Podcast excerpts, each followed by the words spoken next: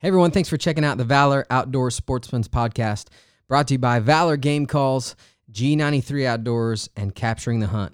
Here we go.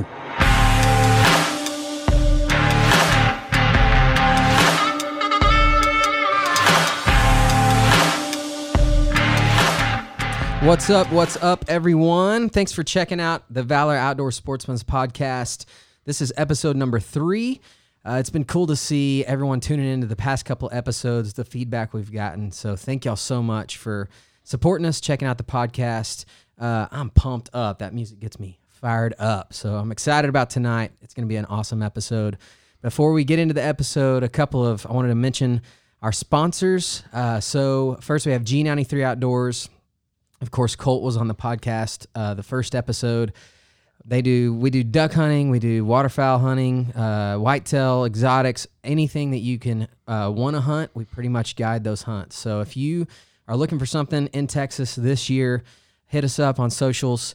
Uh, we'd love for you to be on a hunt with us. Uh, the second's Valor Game Calls, my personal company. We make duck calls, goose calls, varmint calls, all handmade, all custom. We can make any color, uh, anything you want. We can hand tune your calls f- specific to you. And so uh, hit us up on socials as well. We'd love to make you a, a duck call or a goose call or a varmint call.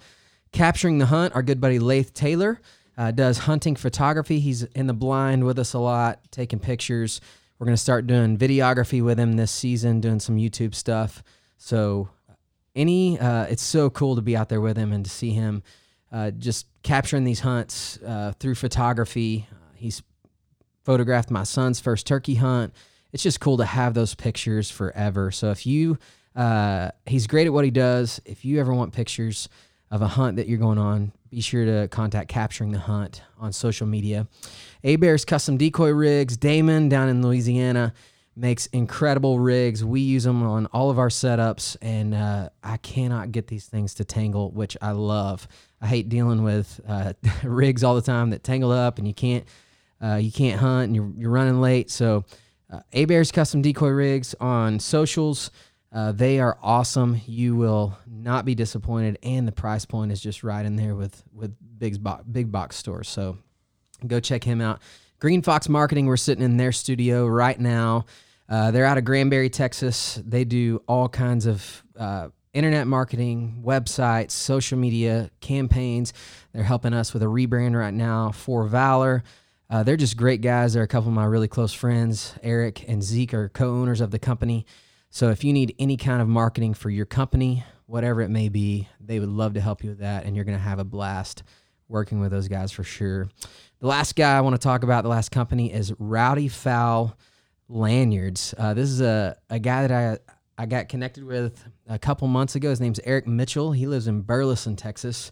And uh, another friend of mine that I guide with gave me one of his lanyards, and I was blown away. I loved it.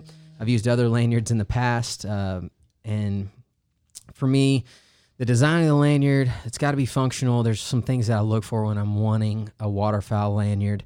And uh, when I got his, man, it just blew me away. It's got a, a cool band around the bottom of it. And one of the coolest things about it, uh, the bottom of it, if you put your dog, uh, your e collar remote on the bottom of it or whatever it may be, you can clip it off. And on the clip is actually a built in dog whistle. So you don't have to put a dog whistle on your on your lanyard. You can it's right there built in, and so I love that feature of it. Uh, he can do any color, any design, whatever you want. So check him out again on socials. Rowdy Fowl, uh, Instagram, Facebook. You'll see him on there. So uh, tonight I have a really cool guest with me. I'm pumped to have him here. Uh, this is J.R. Weber. What's up, buddy? What's going on, man? Glad to be here. Thanks yeah, for the invite. Absolutely, man. So uh, me and J.R. have uh, hunted hunted ducks together for a while over the past few seasons. We're gonna get into a lot of his story and why he's here. But before we do that, uh, before the episode started, I said I'm gonna do some honorable mention sponsors that aren't really sponsored the show, but these are products that man, I don't know if I could live without them for sure. Right? That's right. So the first one is gonna be Charmin toilet paper. Yeah. Man, like if you don't have a roll of Charmin or a roll of toilet paper in general in your duck, uh, your your blind bag, you're going to be in trouble. Be in a bind. If duck season was this March, we would have been in a bind. We would have been in a bind, man. Uh, Colt calls it the old White Rose of Texas when he has to put the, the toilet paper into place. So, uh, I love you got to have toilet paper. Uh, the second is going to be cornhole boards in general. Like that's one of my favorite things. Uh, I just like at the after a hunt, you're sitting around the fire, the night camping, whatever. You got to get the cornhole boards out and throw some bags, right? So, uh, I love cornhole boards, and for some reason, I think it goes hand in hand with duck hunting. Do you play much cornhole? Absolutely. Yeah, I Yes. love playing cornhole. All right, we've never have we played cornhole? Uh, we played washers. Washers. I'm also a big washer fan. Yeah, either one. You know, Yeah. guys just competing. You know, and if you shoot ducks poorly in the morning, maybe you go out and beat your friend. At some Maybe you can cornhole. redeem Uh, yourself that evening. or you could just go home totally unhappy. You could beat it both. Absolutely. And then uh, the last honorable mention sponsor is we're sponsored by Ty. That's it. All right. So getting into the episode, uh, man. So I want to talk about our friendship, where it started, um, how we got to know each other, and then what that looked like back then. So uh, from what I remember, uh, we were going to church together in Stephenville, and you, uh, man, we just started kind of talking. Our uh, I knew your wife from school, Yeah. So that was kind of a connection we had, and we got got connected through church, and then we started talking waterfowl one day, and uh, we'll get to this in a bit. Going on the first hunt, but uh, that's how we kind of got to know each other. Went to church for a while, started hanging out, went on some vacations together, and uh, Yeah. it's fun, man. We don't Yeah. live in the same town now, so Right. we miss y'all for sure. But uh, man, tell me about your story, your background, uh, family, growing up, hunting, what got you into hunting, why you love it, all that kind of stuff. Yeah. First of all, uh, married to uh, my wife of almost 14 years. 14 years next month. Nice. So have a ten year old daughter. Uh, neither one of them like hunting as much as I do, but my get to take my daughter every once in a while. She actually got her first uh, harvested her first deer last year. That was exciting. Uh, hard to get her up. You know, duck hunting. A good morning is typically cold, and and, uh, and it's early. She doesn't like to get up early, and she doesn't like to be cold, so it's not a good combination. no. But uh, we're coming up on dove season. She she does like to get out with me and do that, and we've done it multiple times with Yes. Both of our daughters. Yeah. So last season, I remember we went out dove hunting Mhm. and we met out at the ranch, and uh, my our daughters love hanging out together. Right. And uh, you showed up with a cooler and a bottle of Chester Cheeto Puffs for her, and they just sat there and ate Chester Cheeto Puffs. it. This is the greatest. They, Yeah. They're like, this is the greatest day ever. That's right. There Couldn't get them off the tailgate after that. That's right. But uh, yeah, so back history. You know, I grew up in Stephenville, Texas. Still live there, and uh, you know, uh, grew up on the golf course. And my my dad is actually from New York, Long Island, New York. So I did not know that. yeah. So don't tell people. No, we'll keep I- that quiet. Yeah, the the rest of my family, you know, I, I have Texas Rangers in, in my mom's side of the family, so that kind of redeems that. But uh, not the baseball players either. But uh, anyway, grew up on the golf course. We didn't get to we, we hunted birds and squirrels with BB guns, things like that. But we mostly fished. Um, but I did. My mom's side of the family's all from Llano, which uh, I'm not sure if you know it or not. That's the uh, whitetail capital of Texas, and if you know much about whitetail, that's pretty much whitetail capital of the world. Lots of whitetail. So I didn't know it was the whitetail capital. I knew they It have is. great bar- they- bar- barbecue. For sure, yeah, Coopers. Coopers. The original Coopers is there. Oh man, yeah, but they'll, it- they'll they- sponsor the show too. yeah, Yeah. we need to. hey. there you go. but uh, yeah, anyway, that's their claim to fame. If you drive by their courthouse, it's, it claims that they're the whitetail capital of Texas. Really, Yeah. So, uh, what's that? I said, there we go, man. Yeah, but uh, grew up. I, I never. I didn't harvest my first deer till I was 16 years old. But sitting in blinds with uncles, grandfathers, dad, things along those lines. Uh, my my dad, I, I did go with him a couple of times that, that he harvested one, and he, he wasn't the best shot. We typically had to. We always joked that Barry carry a rope and in uh, your Rambo Ka-Bar yeah, because you're gonna have to finish it off. but uh, anyway, uh, yeah, grew up doing that. My my uncle always had deer leases, so you know, once I could drive, it, he'd tell me meet him at the deer lease any weekend. So he he's really the one that really got me into hunting, and and uh, you know, we still hunt together to this day. I've got my deer lease in Mexico, and and he went down there with me two years ago. We got to spend five days together, and it it was just awesome to get to repay, you know, all those years that that he took me to do that. And That's awesome. yeah, it was a great Uh. I was wondering if you were going to bring up your hunt lease in Mexico. Uh, I, so- I don't go anywhere without bringing that up. you love that. I love that place. Dude, so tell us a little bit about this place if you can. Like you Yeah. told, I've never been. He's invited me. I haven't. It hadn't lined up that I could go yet. I want to go so bad, but tell this place sounds awesome. It's remarkable. It's down uh, close to Del Rio, Texas, which is the Chihuahuan Desert, and uh, so it's it's an arid uh, environment. But there's, uh, I, I guess they'd be considered mountains, but they're just really big hills. Uh, it's fifty thousand acres. My lease is the family owns hundred and I think forty thousand acres, contiguous. So all of the neighboring ranches are, are I mean, as far as you could see your drive. I I'll take people to the top of the hill in the middle of the place, and I'll say, "You see that hill over there?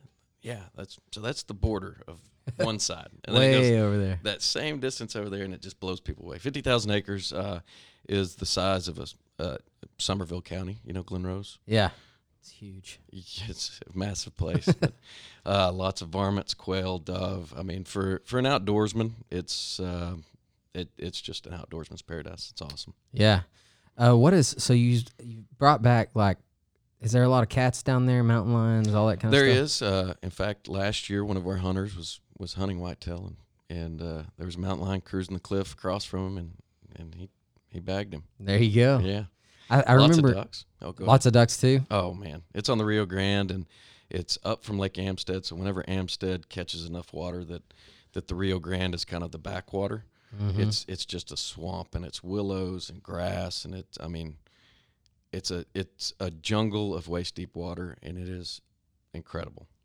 I've Uh, seen wads of 300 teal down the river. Uh, I'm sold. Like, yeah, there go. here we go. Uh, I remember you showed me one time like a claw from a line, uh, a cat that Mhm. y'all had found that I was just Yeah. blown away with how big that thing was. Yeah. So, and what's really cool is there's a full time trapper on the on the neighbor's ranch, the the brother's place, and I have access to hit to uh, the the the guy that runs it. The son is we've kind of become friends. I follow him on Instagram, and uh, but uh, they have a full time trapper, and, and I tell him every time, hey, save your save your line heads, and I'll come give you twenty bucks for them. Yeah. And so I've brought them home and given them to so many people, and it, uh, they trap on average about one a month, twelve a year. So that Wow. it's, it's a wild country, man. Yeah. Well, But- man, it's uh, it sounds super cool. I'm I would I'm excited to go sometime. We're yeah, absolutely. uh we're kind of talking about something this season, so I'd love to love to get down there for sure. Yeah, Uh, so your your dad didn't hunt a lot, being from New York. I guess he Mhm. doesn't hunt Yeah. much up there at all. no, Not at all. So No. 16 was your first deer. I didn't know yeah. that. Yeah. Uh, and then you, what was like the the turning point for you with waterfowl? Like you hunted deer growing up, but then Mm. what was that first like waterfowl experience where you're like, oh, this is it? Yeah, so I worked with a guy that was an avid duck hunter. He still, you know, it's funny. He he kind of uh, he's gotten big time into bow hunting, and he had a lease that was covered in mallards, and it was up by Lake Texoma, so you would get some geese, canvasbacks. You- You'd get a little bit of everything, and it was just a phenomenal duck lease, and that's what he got it for. But it's in a well-known uh, Texas county that produces trophy whitetail.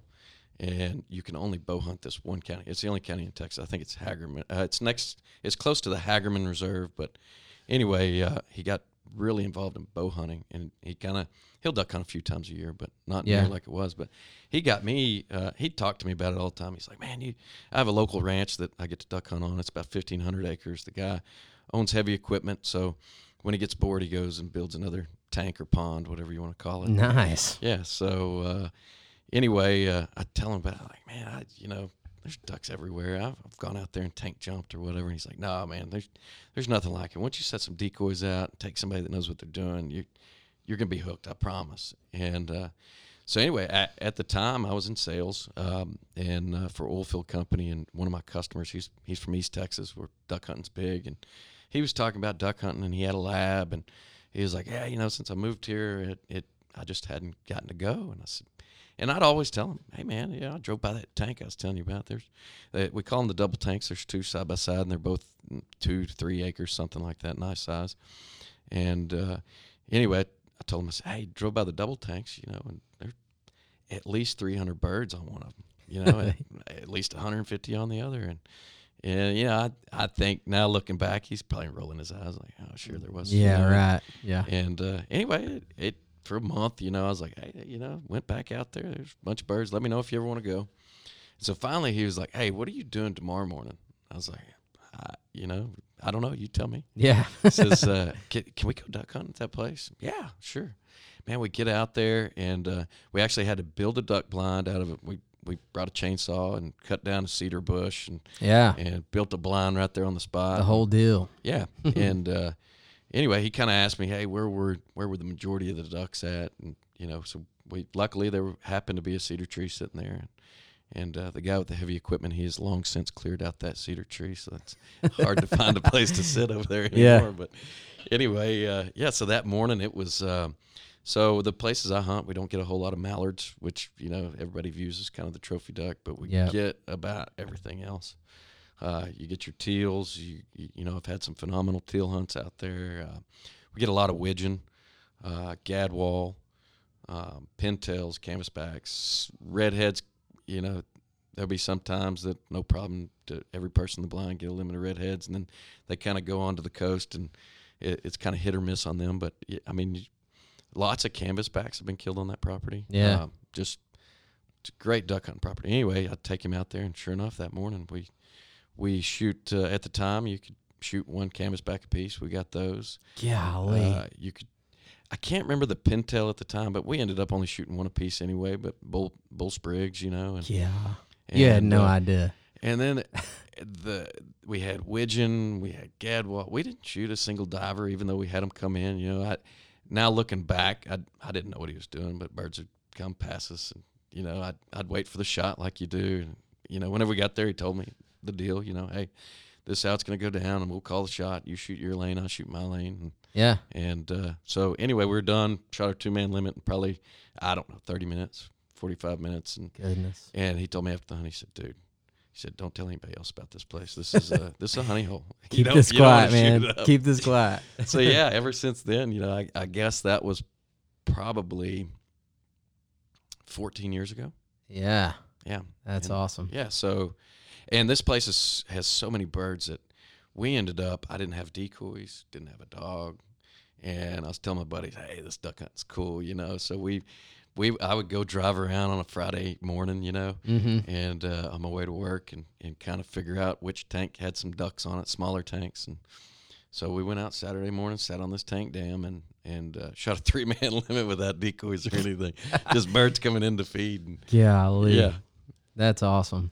So that kind of ignited the passion of like, this is cool. This is awesome. yeah, I was hooked immediately. You know, at, at that first year, it was, which you know, this place. Uh, I th- I don't know. You know, I didn't keep up with uh, bird numbers at the time and things like that, but uh, this place had never been duck hunted. So you you drive across the tank dam, they wouldn't even get up. You know, they'd been coming here for who knows how long. They're safe. They know. never been shot at. Yeah. You know, except maybe a guy driving by with AR-15 or something. I don't know if I can say that on here, but you can say anyway. it. But uh, yeah, so they felt safe. So every tank on that place had birds on it, and it, and uh, anyway, just it's been the, the birds don't pile up like they used to, but you you still go out and get great hunts every year. Yeah. So, uh, so you're hooked on duck hunting. You continue on, and then, uh, I think that's when. So you were one reason I wanted to have you on here. Uh, great storyteller. I love talking to you, hanging out with you. But you were kind of the first one that took me on my first official duck hunts. When I was younger, I'd, you know, done some tank hopping or whatever with a buddy or whatever. But I remember uh, you said something one time at church about, hey, would you want to go duck hunting? And I was like, man, I, I like it. I like the thought of it. Uh, I haven't ever like officially done it. Um, but yeah, I'd love to go. And you invited me. And that was the first hunt that I saw, kind of like the same thing this guy did. He, uh, you took me out. We threw out decoys. I didn't have waders. Uh, I remember going and trying on waders the night before at Academy, and I was Yeah. like, man, I can't pull the trigger on these seventy nine dollar waders. I but don't you know. went and bought them the next night. That's yeah, that's right. I was hooked. So I was like, uh, I remember prepping, and then I didn't really know what was going on that morning, but we got there, and uh, that's what got me hooked, man. Is you taking me on that first hunt, and just seeing. I remember uh, just everything that happened. Throwing decoys.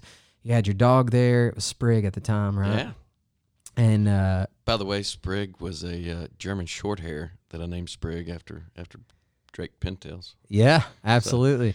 So, that was I'd never seen. You know, you always see videos and pictures and labs hunting.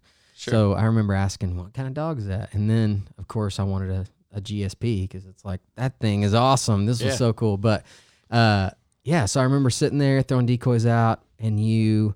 Uh, we'll talk in a bit about kind of how you set up and and kind of your duck hunting methodology. But I didn't really know going that morning what was happening. I just knew Yeah. we're gonna hunt some ducks. So you set it up. We I think we brought a chainsaw, cut some limbs down, made our made our little blind there, and then we're sitting there, and then you start calling, and there's ducks coming in, and we shoot. I think we shot limits that morning, didn't we? Pretty close. yeah. yeah. Yeah. It was. It was a good. Yeah, I I so I tried to find the pictures on the way over here of that first hunt. Did you? Yeah, I couldn't find them. I guess uh, they're safe somewhere else. But I now that you say a lot that, of widgeons. I remember everybody got a pintail. yeah, Um, and I, you know, I can't remember. We, sometimes we shoot some ringnecks, bluebills, yeah. but uh, if if I know we don't have to shoot the divers, we're not going to. That's right. So I don't, now that you say about the pictures, I remember taking pictures of my phone of Sprig mm-hmm. with the ducks, but I didn't go On back that rock. look. Yep, on the Yeah. rock. So, uh, of course, I didn't know what one duck was from another. Sure. And you're telling me, hey, we shot pintails, and Yeah. I knew you had a pintail on your wall, but for me, it was like I don't know much about this, but I know I love it. Yeah. I know I love every bit of this. I love watching the dog retrieve the ducks. I love seeing the decoys go out Sure. and all that. You So- know, I, I tell people all the time that uh, whenever I'm telling them about it, um, everybody, at least in the state of Texas, you know, it's a holiday um, during dove season, opening day of dove season, Yeah. opening weekend of dove season. mm-hmm. And, uh, you know, you, you meet folks that they like dove hunting because of the camaraderie, and then they, they have something else they like to hunt to, to actually for the sport of the hunt because dove, I mean, I tell people all the time, you can go sit out in a white t-shirt as long as you're not moving and they'll, yeah, they'll fly right at you. yeah. It's just warm up kind of for the Yeah. actual season. it- hey, you get out there with your buddy. It, yeah, you get the shotgun barrels warm back up. Yeah. And, and just hang out and and it's the camaraderie. But uh, duck hunting, I tell people, is a combination of. I love to varmint hunt, you know, because you're having to convince something to come in, you know, and and uh, you're trying to fool their senses, their sense of smell, their sense of sight, all that to come in and, and get them close enough to take them. And, and duck hunting, I've always said, is kind of a combination of varmint hunting and dove hunting. You know, you you can sit in the blind and shoot the breeze and Yeah. enjoy each other, and and then oh hey, here comes the ducks. You know. yeah, yeah. I thought about that today. I was listening to another podcast. Mhm. And they were talking about hunting and he said the guy on there was talking about uh like the older he gets sometimes when you're younger it's about going out shooting as many shells as you Oh, can man. killing as many birds if you're going to snow goose hunt you want big numbers Sure. right well he said the older he gets the more it's like hey if i can shoot six shells and get six birds Yeah. like that's that's the it's more of like a you know like when you're whitetail hunting with a bow Right. the longer you do that, it's more about my bow and what's going on and my hide and and really like the actual interaction with the animal. And I have Right. this animal this close to me and I'm fixing to harvest it.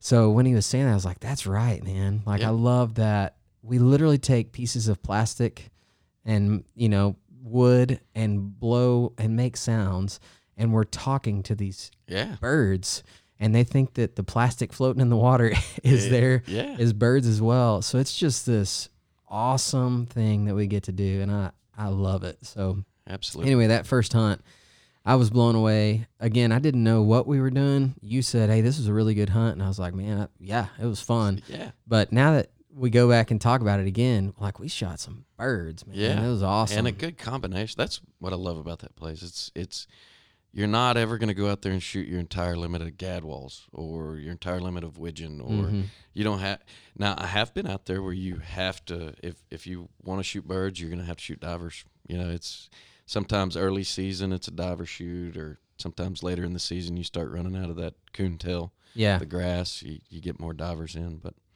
yeah. I think the one we've hunted it multiple times, and I think the one issue we have is birds not. I mean, when they would land out in the middle of the water Oh, instead yeah, of finishing in in morning. decoys, so it's Yeah. never like a. There's no birds. I've never been out there when Right. there's not birds to shoot. I'm gonna jinx it, aren't I? no Okay, no, good, I, don't, I don't believe in that good, good, good.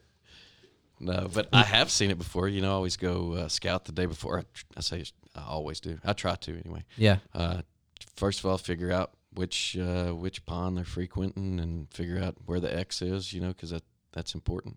Yeah. Um, one day I drive by there and there's not a whole lot of birds anywhere around here. It's, it was probably three years ago, bad duck season. Nobody's got birds. I drive by this tank and it is covered in puddle ducks. Not many divers at all. I, it's a tank that you could shoot across. It there the duck could not land anywhere on the tank that you you wouldn't have a shot on him. Yeah. And I'm talking there was I don't know probably 80 of them. Wow. We go out the next morning, and this guy, he'd never been duck hunting, or he had been duck hunting, never shot a duck. He'd been like maybe twice. And uh, one of our mutual friends had brought him. Mm-hmm. And I was like, oh, this can be good. You know, Yeah. man, we seen one group of four ducks that were flying a mile high over us Really? somewhere else. Oh. didn't, I'm, I'm not even kidding. We sat probably two hours, and that was all we seen. Like, the day before, something told them, "Hey, let's get out of here." And they headed for the coast or wherever. Oh man. oh yeah, Is he? Does he still duck hunt, or was he like? I "Uh, don't know. Gotcha. Yeah, he hasn't been back with me. Yeah. He's like, I ain't going with that dude. Yeah, no got- ducks out there. Got to get up and get up at three thirty in the morning. Freeze my butt off for, For- see four ducks flying in the sky. Yeah, I could do that in my backyard. That's right. So that for me was the launch of like this obsession and passion for uh, duck hunting, waterfowling, and so of course I go start. I gotta have decoys. I gotta have Oh. calls. I gotta have uh, a dog. I gotta have everything. Yeah, So what's the joke about uh, it, you can't be a millionaire and a duck hunter? yeah. Or the How only you- way how do you how do you? How do you become a millionaire? You got to start as a billionaire. I think that's, right. it. Yeah. it's expensive. It's expensive. and it's really expensive at first because um, I mean, you really feel like you have to have all this stuff that you know. Like whenever you went with me, I, I probably I've got a lot more now than I did then, but I'm sure I had quite a bit of stuff then. And Yeah. I have people come with me all the time, hunting, like, "Hey, how much, how much is this spread you got here?" "Man, I don't, I don't know. I have to break out the calculator." Take me a while to add it up. Yeah. But it, I mean, it's a substantial amount. But you know, I did it over years. You know, I, I remember I bought, I actually I can't uh, game winner decoys, the mallards. So you'll get a kick out of this. I still use these decoys. Uh, they were they were mallard decoys. It was a dozen, so it was six hens, six- six drakes. Uh, now that I have good decoys, I threw the drakes away Yeah. and I kept the hens because I use them during teal season. That's how small they were. Really? Yeah. You know, once you like start duck hunting, and you're like, man, that's, A little bitty. mallards are big ducks. Yeah. but That's uh, funny. I think I have a dozen of those same exact decoys, Yeah. and you're right. Like you put them next to Avian X or whatever, Yeah. and you're like, those they're dwarfed yeah, that's right. for sure. So, uh, yeah, man, that started my passion, and then I literally went from there to then two seasons later, I'm like making a duck call to Yeah. where it is now. So That's it's crazy. it's crazy, man. awesome. I guess that Love was it. five or six years ago, right? That we Yeah. hunted uh, the first time Yeah, something like that. So, man, it's been a cool journey uh, all along, and uh, thanks for taking me on that first Yeah, duck hunt, man. yeah. I appreciate it. It was, uh, for sure. Hey, man, I, you know, you uh, you do something like that for somebody like you, or you know, whatever, and and uh, I see how many people that you take hunting, and I'm sure you take new hunters and youth that might not get to experience that and stuff. So that's Yeah. awesome. I, you know, that's that's why we do it, right? yeah. So I was gonna ask this question later, but this is a good time to ask it. Uh, I feel like every time I, uh, a lot of times when you go hunting, there's usually someone in the blind that's new. Like Yeah. you have a passion for having guys that have never come out or starters, beginners. Sure. Um, so yeah, do you? I feel like you have a passion for that. Do you? What What is that? You like doing that? Taking Yeah, first time guys. Love taking first time guys. Um, it uh, the problem lies in that you know everybody's like you. They get hooked, and then they're like, "Hey, we're gonna go next Saturday." Yeah. And I'm like, man. So the place that I hunt, I don't, I don't lease it. I don't pay for it. It's a friend, a couple guys that I grew up with. It, it's their stepdad's place, and you know we have other friends that like to hunt, and and so I, I always tell people, "Hey, man, I, if I'm going and I'm by myself, I'll give you a shout." But you know, uh, they're the first two people I reach out to, and we have a group of friends that we've been hunting together forever, and Yeah. they're the first calls I have to make. And then, hey, if I'm gonna go by myself, I'll, I'll give you a shout. But uh, yeah, it, it every time people are hooked, man. Oh yeah. That's But I'm just so thankful that that I have been able to experience that and have access to that place, and then be able to introduce others to it. It- It's just Yeah, and it's uh, I love that. Like you're talking about camaraderie in the blind. Like we we get to use it for uh, getting guys out there and having conversations and talking about the Lord. And uh, there's been a lot a lot of times where you know you get to share the gospel sometime with people or whatever. But uh, man, I love like just from you taking me, like you're saying. There's so I get to hunt with a bunch of different people and a bunch of guys. My son, I get to take him hunting, and that I remember taking him on his first hunt. So he, uh, I bought him a little 410 breakover. hmm I don't even know what brand it is. snake charmer. Yeah, just a little one. It the barrel switches from a 410 to a 22. Hey, that's funny because I, I I mentioned a snake charmer. The first duck I ever shot, I was man, ten or twelve years old with uh, a, a guy I grew up with. His family owned some land. They had a creek, and we were out rabbit hunting, walking Really? this creek, and we end up jumping this duck, and it's making this crazy noise flying down the river. And I throw this snake charmer up. I mean, I couldn't do it again. you know, Yeah, if even you as had old as to. I am now. And uh, we drop it, and we end up having to go. I, I think we ended up having to swim to get this duck. And anyway, it was a it was a Drake wood duck, and I still to this day have never sh- since that day haven't shot another one.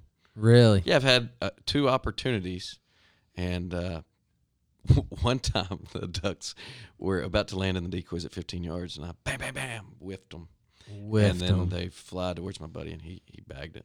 He got your Yeah, your wood duck yeah. drakes. but it was Oh, with the snake charmer 410. That's awesome. Yeah, That's so. I remember taking him. He's got this little 410 breakover. We're sitting in the blind, and it's a nice blind. You know, we're not. We're we're just sitting there. It's one we built, and uh, I'm not letting him hunt all morning. I'm just having him there with me. But he Mhm. begged me to bring his gun. So we get to the end of the hunt, and he said, "Dad, can I shoot? Can I shoot my gun? Can I just shoot it?" So I said, "Yeah, uh, we'll let you shoot it. We're fixing to leave. I'll let you shoot one shell." Well, we had built this little like one foot tall platform for our dog blind to sit on, Mhm. and uh, I had a different blind that day, so she wasn't in that. But I had put it in the middle of the blind, and I'd set his chair on that so he could see over the rail. So I said, "Just stand up, get your gun up." You know, I'm talking him through it, and pull the trigger and shoot that stump that's out there in the water. So he pulls it up. You know, he aims, pulls the trigger, bam! It knocks him off the. Oh, I mean, no. it knocks him back off the stand, and he looks at me and he says, "That hurt." You know, he's kind of tearing up a little bit, and so it for a while it kind of messed with him, and then that hey, was you should know better. You I it's- know. It's, like it's like your gun dog. You know, Yep. You don't want to shoot around them too soon. I Make 'em know. gun shy. It, you got to treat the kids the same way. I want to though, you know, because I'm like, I want you to love Oh, this. yeah. But in the that was last year actually, and then in the off season, uh, we went when we went turkey hunting. Mhm. He was worried about shooting his gun. We didn't call in a turkey, Mm. but after the hunt, he said, "Dad, I think I want to shoot it." You know, I'm thinking if a turkey comes in, he's gonna have some adrenaline going. gonna think about He it. won't even feel it. Yeah. So I'm like, all right, we'll go shoot it. He pulls it up. You know, we're at a little, he's aiming at this little range and he pulls the trigger and he looks at me, his eyes real big wide. And he said, Dad, it didn't hurt. and I Oh, said, That's yeah. awesome. And he Yeah. said, Can I shoot another? And I said, Yeah. So he ended up shooting three or four. You're like, but hey, hang on, it's a 410. We don't want to shoot too many because it's like, you know, Yeah, five bucks a shell, whatever it is. But he here, said, shoot uh, my 12 gauge. Yeah, yeah, yeah. He uh, after four or five, he was like, "Eh, it kind of hurts a little. But since that day, uh, he's playing football. You know now, Mhm. and their games are on Saturday morning. And it was a Mm. big decision for him because he's saying, "Dad, is it going to affect me going hunting?" Yeah. Which a lot of times I'm going to be guiding. What is football season Uh, for for him? for him, when is it? Yeah, like the dates. Uh, it's, I'm sure he'll get to do plenty of hunting, right? so well. His first game is September 12th, opening day of teal season. teal season. His last game is Hey, but the, you know, I I was gonna say teal season on open on the openers typically not very good, but yeah. I hope it's good. uh, we'll see. uh, yeah, I've been following you on Instagram, Facebook. You've you've got more bird, more teal than I do. Typically. Well, I hope so, but I hope they're out there. But and then his last game is November 14th, which is opening day of Big Duck season. Mhm. So I was talking to his coach because I'm co-coaching with him. I'm not the head coach, but I'm helping. And he said, "Hey, our first game September 12th," and I said, "Hey, man, I can't do it. I got a, a hunt already booked that day, Yeah. So I got to Priorities. yeah, priorities. uh, I feel bad. So I'm like, I, I'm like, man, it's tough. Uh, Well, I'm- it's what you do for a business. I mean, it, it it's like if I have a work trip that I have to go on. I I mean, you know, yeah, family comes first, but sometimes you got to miss things for for work, and this is what you do for a living. yeah. And that so last year, me and Colt went out to a place in West Texas, Mhm. opening weekend of teal season. We hunted dove the day before, and uh, the day before I left, he had practice, or the day I left, he had practice, Mhm. and he was like, it was a first and second grade team. He's in first grade. He's one of the smaller kids, and he hadn't been playing a ton. Well, Lindsay calls me as I'm driving down there, I think, and she's like, "Hey, he had an incredible practice. His coaches are lifting him in the air. He's knocking, hitting dudes in the mouth. Like, Yeah. I don't know what got into him, but he's starting tomorrow. You know, he may play Oh, quarterback, and I'm going, you got to be kidding me, you know. And I'm, I think, I think that was a Thursday, and he was playing Saturday. So I was meeting Colt over by Graford, and I got there, and we were supposed to ride together, and I said, man, I'm sorry, but I'm gonna have to come back early. Like I just can't miss it. He's gonna, he might play. Like I felt terrible that I was, you know, cutting out on the hunt early. Yeah. Um, but Hey, I'll, I'll tell you this. I guarantee you, I don't care how good the hunt was. I mean, retract that statement. If you shot six banded ducks, you you'd probably remember that It- over the football game. right, yeah. I mean, you and him will remember that for the rest of your life. He, Yeah. he knows that you put him first. Yeah, and that I mean, I got back, went to the football game. I don't know that he started. I don't know. Uh, he didn't. He didn't play. You know, it, it wasn't like oh he's an all star, but uh, yeah, it's one of those. That's a hard deal as a dad. Is you're trying to weigh. Uh, I've got I've got this hunt booked and I'm going to guide it. Um, but he's got a football game, so I try not to overbook that because I want him. I want to. He's definitely first, and my kids are Right. first, and I want them. I want to be there for them all the time. But what was funny is when I was talking to the other coach and telling him I couldn't be there September 12th, we got in the truck and Rush said, Dad, do I not get to go on that hunt? And I said, What do you mean? And he said, That hunt you told him you were going on, I can't go on that? And I said, Hey, I think you're talking about do- the dove season, September 5th. We're having an open opening Yeah. Saturday dove hunt. Is that the one you're talking about? And he said, Yeah, maybe that's it. I said, Yeah, you're going on that one. He, oh, okay, all right. Just as long as so he's like eating up with it. He almost Yeah. didn't play football Right. because he's like he literally asked me before we signed him up, Hey, is am I not gonna get to go duck hunting because I'm playing football? So at seven years old, he's eating up with it. He loves it. Just being Yeah. out in the blind with dad. That's great. That's yeah. awesome. So it's it's Hey, it's Uh, funny. You're. I, I feel like you're either born with the passion or you're not. You know, for hunting and fishing and outdoors, and because, like I said, I grew up on a golf course. And man, we we the cops were called many a time for fishing the golf course ponds. In fact, Yeah. they they took us home one time to scare us, and we were- really yeah, we are back out there the next week. You know, they don't care. but uh, yeah, it doesn't matter what what environment you're in. You can find a place, maybe not to hunt, but to at least fish. Yeah, that's what he loves. I'm not a huge fisherman. I love getting out there. You know, Mhm. when spring rolls around, and I can get out there and fish. But he, he loves it. Yeah. he, wants to fish. So anyway, that's a huge blessing that he's already eaten up with duck hunting, and I get to uh, now I get to say, hey, I got to take the kids duck hunting. Yeah, you know, it's not about me. It's that's about right. that's it. So anyway, uh so yeah, moving on to like after that first hunt with me, that ignited my passion. So I hunt for 3-4 years. We hunt together. I get to hunt around a lot of different people and see a lot of different things.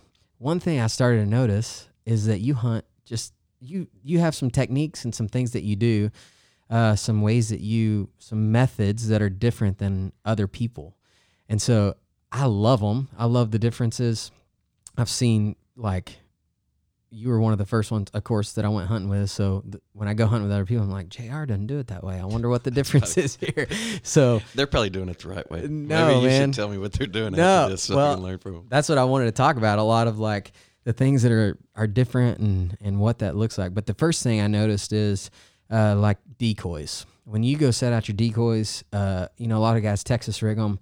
You put them all in 12 slot bags, uh, make sure the paint doesn't chip. Mm-hmm. I remember the last time we went hunting, as we were putting decoys out, you were like, "Hey, be sure to dunk them under the water to get the dust off Yeah. of them, make sure they're kind of shiny." Uh, a lot of guys are Texas rig, throw them in the truck. They don't care if they get Yeah. get paint chipped. They're just they're just going. So, what's your uh, what's your thoughts on decoys?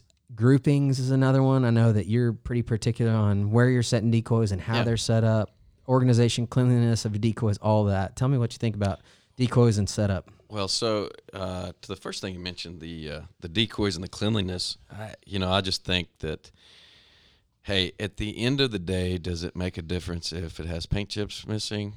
Probably not.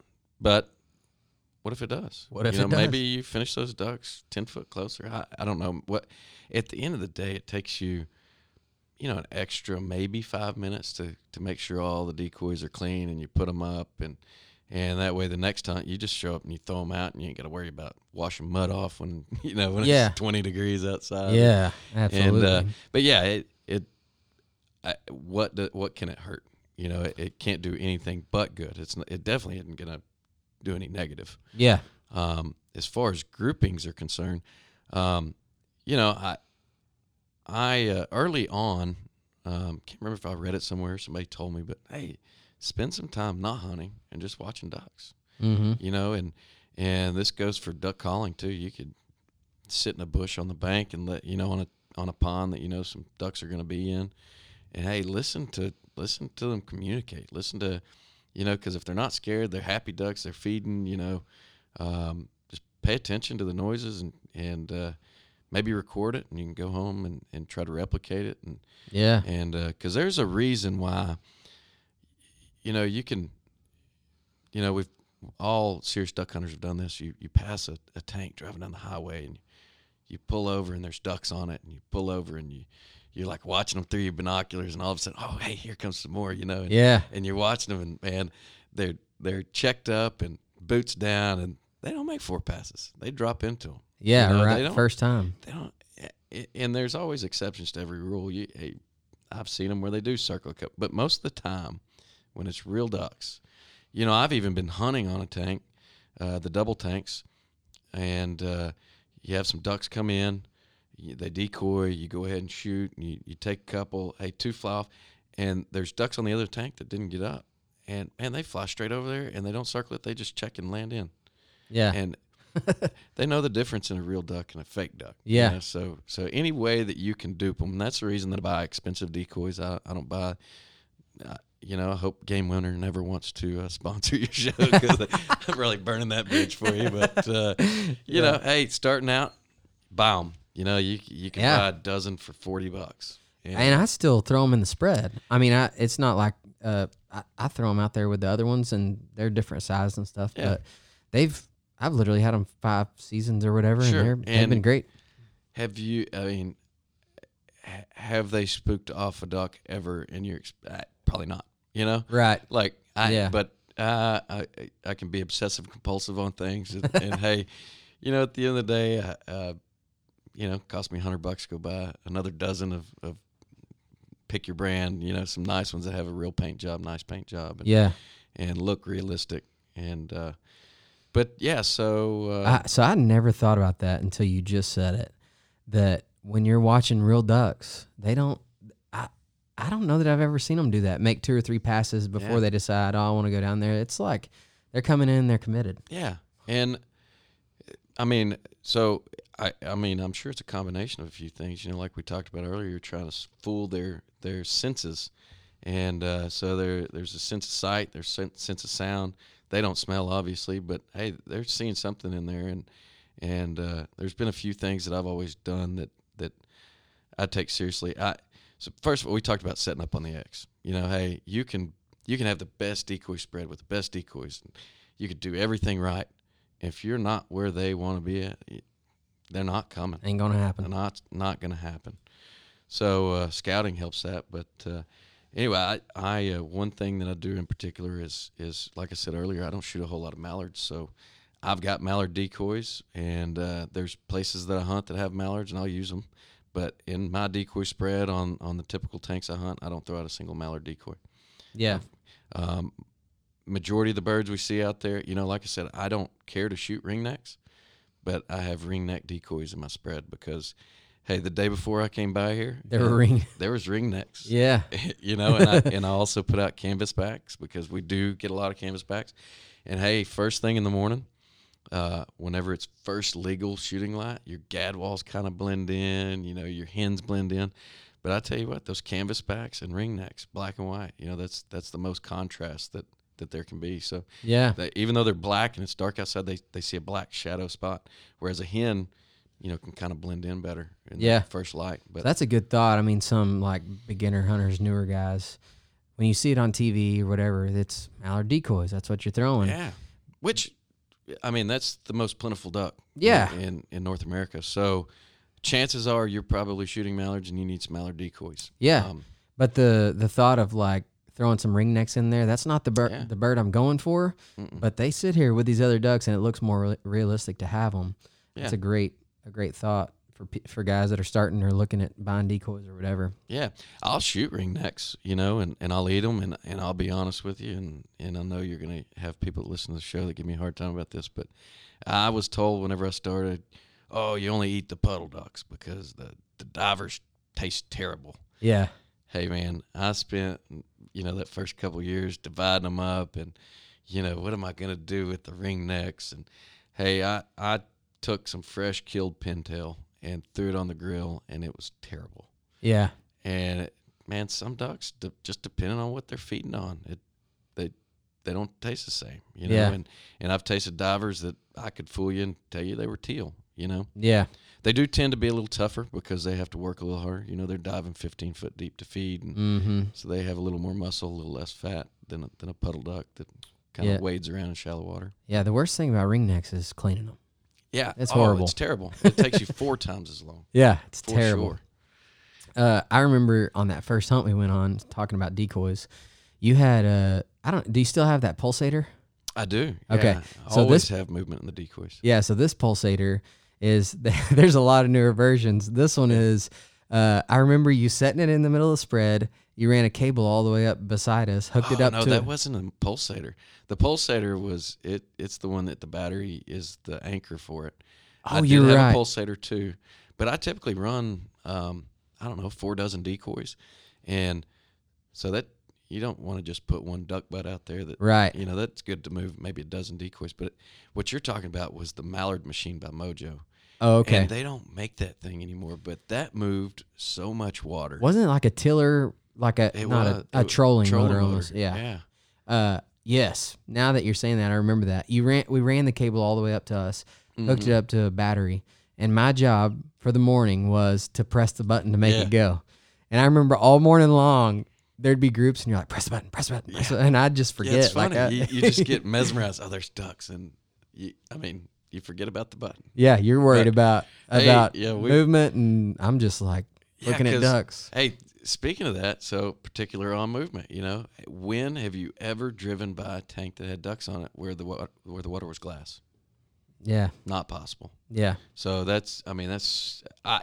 If I had to pick the most important thing to me, that's it. movement. Movement for Yeah. sure. Mm-hmm. And I'm not talking you have to have a, you know, jerk string or just something that makes ripples that bounces off the decoys. And if you don't have wind, maybe it makes them spin a little bit, and you know, just Yeah. any sort of movement. Yeah, I so we hunt over a pulsator a lot. I love that thing. We have a I have a wonder duck, uh, duck Yeah. butt that spins. Uh, another time we went and hunted. There's so many what you were stories, man. I tried to home make a pulsator, and uh, the place we hunt in Santo when we're hunting when we're sitting in the blind, I can see trucks on I twenty. Yeah. You know, eighteen wheelers. They're going all night long. Like so, we're sitting in the blind in the morning. I make this pulsator. It's the greatest thing ever. It's cheap. I took a, I think I took a game winner duck butt, Yeah. cut it out, whatever I did. But out there, we used it. Hey, and it worked. I It mean, worked. yeah. We used it three or four times. And I was like, this thing's great. And then you asked me to go hunting. So we go out to, we were on two lakes or something, but uh, we go out there and I throw it out. And I remember sitting there and uh, you were trying to be nice about it, but you're like, hey, is that, is that that pulsator going off? and I was like, oh man, it sounded like an alarm clock. It sounded like my phone whenever it was sitting on the desk. Yeah, from like Vibrate. way out in the water, and I was like, man, I've never had that issue before. I don't. I, it may be, and then one or two groups come in and they flare, and you're like, uh, go get that what- thing out of the water. So I, I remember what what ended up. I I finally was like, yeah, I think we need to get it out of there because I went to go. I didn't have a dog at this time, or either that or the bird sailed and dog didn't see it. Whatever. I went to fetch a duck, and I was 150 yards away on the tank dam, and I could hear that thing. and I was like, oh, Yeah, no, that's yeah, we're gonna have to turn that off. How am I going to tell him this? Yeah. And then you just, I remember you're like, man, that thing, I can hear Oh, it all there's the a duck! Look, and I shoot it. You know, Yeah. like I didn't want to hurt your feelings. yeah, that's right. So, uh, but I was just like, I've never had that issue before. And then I think later in the week, I called you. I was like, I know what it is. I'm hunting by 20 and we can't hear Yeah. that thing at all. So, anyway, And hey, once again, at the end of the day, do the ducks pay? Hey, we know that they can hear, or you wouldn't call to them. Yeah. So, do you think that if uh, you know, if you talked about turkey hunting a while ago? Hey, that that ducks are like hunting turkey, except they can fly too. So Yeah. I mean, people talk about how hard it is to dupe a turkey, and um, I- love turkey hunting. Um, but hey, ducks have the same eyesight.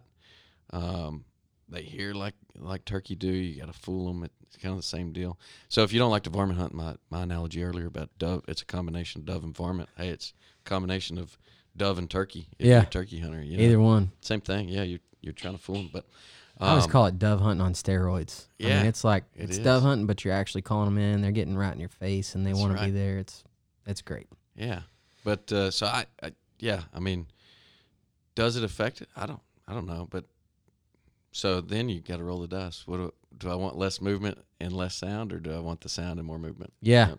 I, so the pulsator hunting over real pulsators. I Mhm. love those things. I I don't do know too. about the. They make know- noise too, and I'm They sure do. ducks hear it. And Yep. that was what was so cool about the mallard machine. And you can go to YouTube and look that up. It, people put them in their swimming pools and stuff. Mm-hmm. I've I still have the arms and everything I need. I've really thought about going and buying me a trolling motor just to take the head off it to rebuild this thing. To do that, Yeah, yeah. but it, I mean, it looks like three ducks feeding perfectly, and it doesn't make any racket as long as you set it deep enough. And uh, it did have its flaws. You know, whenever you're hunting Texas tanks at early season, you get a bunch of coontail, and yeah. would, so you'd have to get there early and like uproot that stuff to make a big hole in, Yeah. in the grass. That, Yeah. but uh, You got to press a button too. you do have to. No, actually, I installed a timer on it There you just go. right before the trolling motor head went out. You're like, But- if I hunt with Micah again, I'm gonna have to have a timer on this thing. he ain't gonna press the button. Uh, Everybody. Hey, you weren't the only one. Oh, there Every single person I brought. Honestly, if um, if I could do it myself, you know. But whenever you're duck calling and and got uh, your dog and yeah. everything else going on. yeah, Yeah.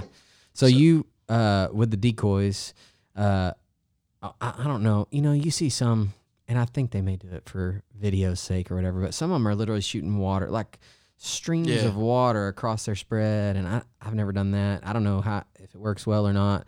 But I do know hunting over a pulsator or a wonder duck Mhm. butt, if I got some movement, some splashing just so it looks like ducks are moving, Yeah.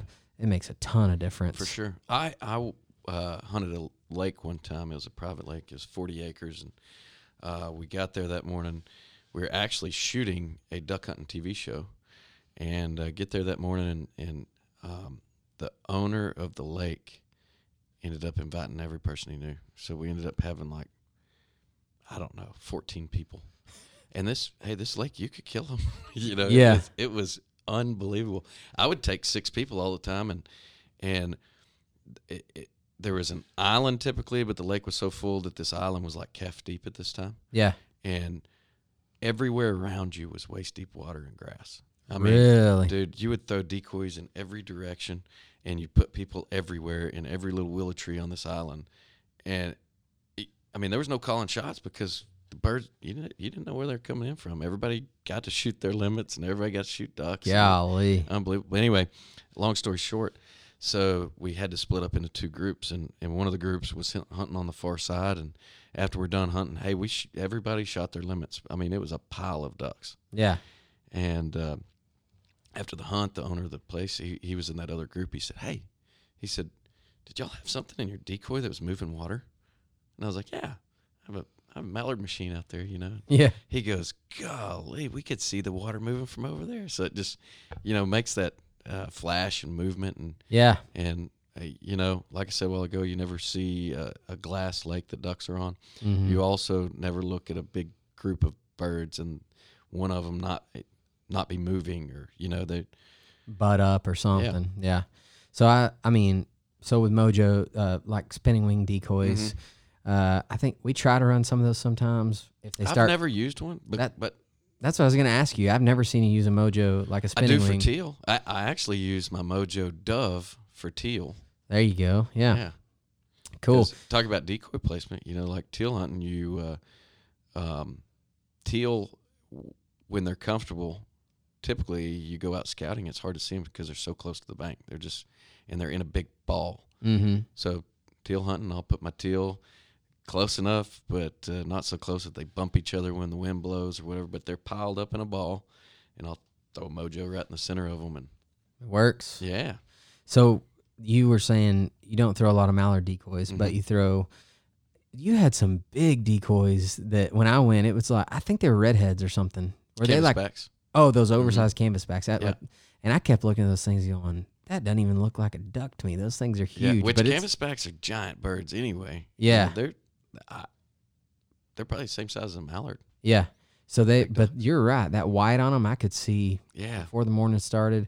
Um, so talking about different, you have a, a, a lot of different decoys. Mhm. You're not throwing mallards. I noticed you throw them in kind of family groups or different things out there. Like, get what's your kind of thoughts behind that? Well, you know, um, whenever you're passionate about something, you you read articles. You you know, over the years, you piece things together. And uh, I remember reading a Ducks Unlimited article one time, and it was a story about widgeon. I was like, oh, cool, we shoot a lot of widgeon. Let me read that.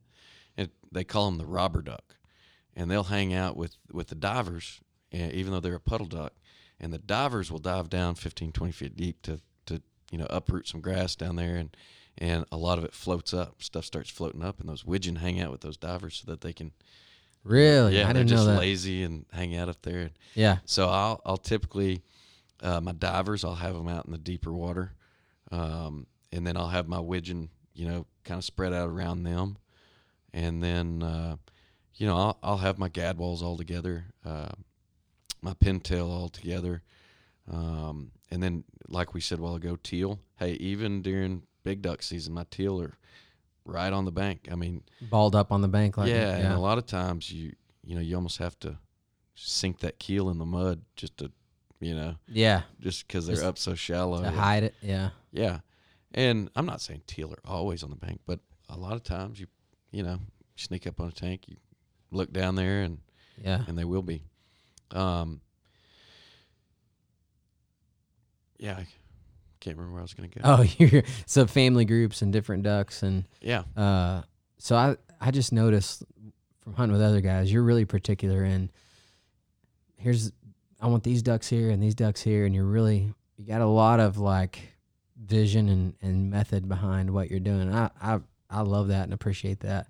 I've learned a lot from just Yeah. seeing how you do it and what how you you know, I go into other spaces, I'm like, where am I gonna put these decoys? And I'm thinking, JR, do it this way, you know, that Yeah, kind of stuff. funny. But I didn't know that about Widgeon. That's a cool that's Yeah. a cool fact or yeah. cool So I mean, you read stuff like that, and you're like, hey, I'm going to implement that in my decoy spread. Once again, has it killed more ducks? Probably not. I don't know, but yeah, you never know. hey, it.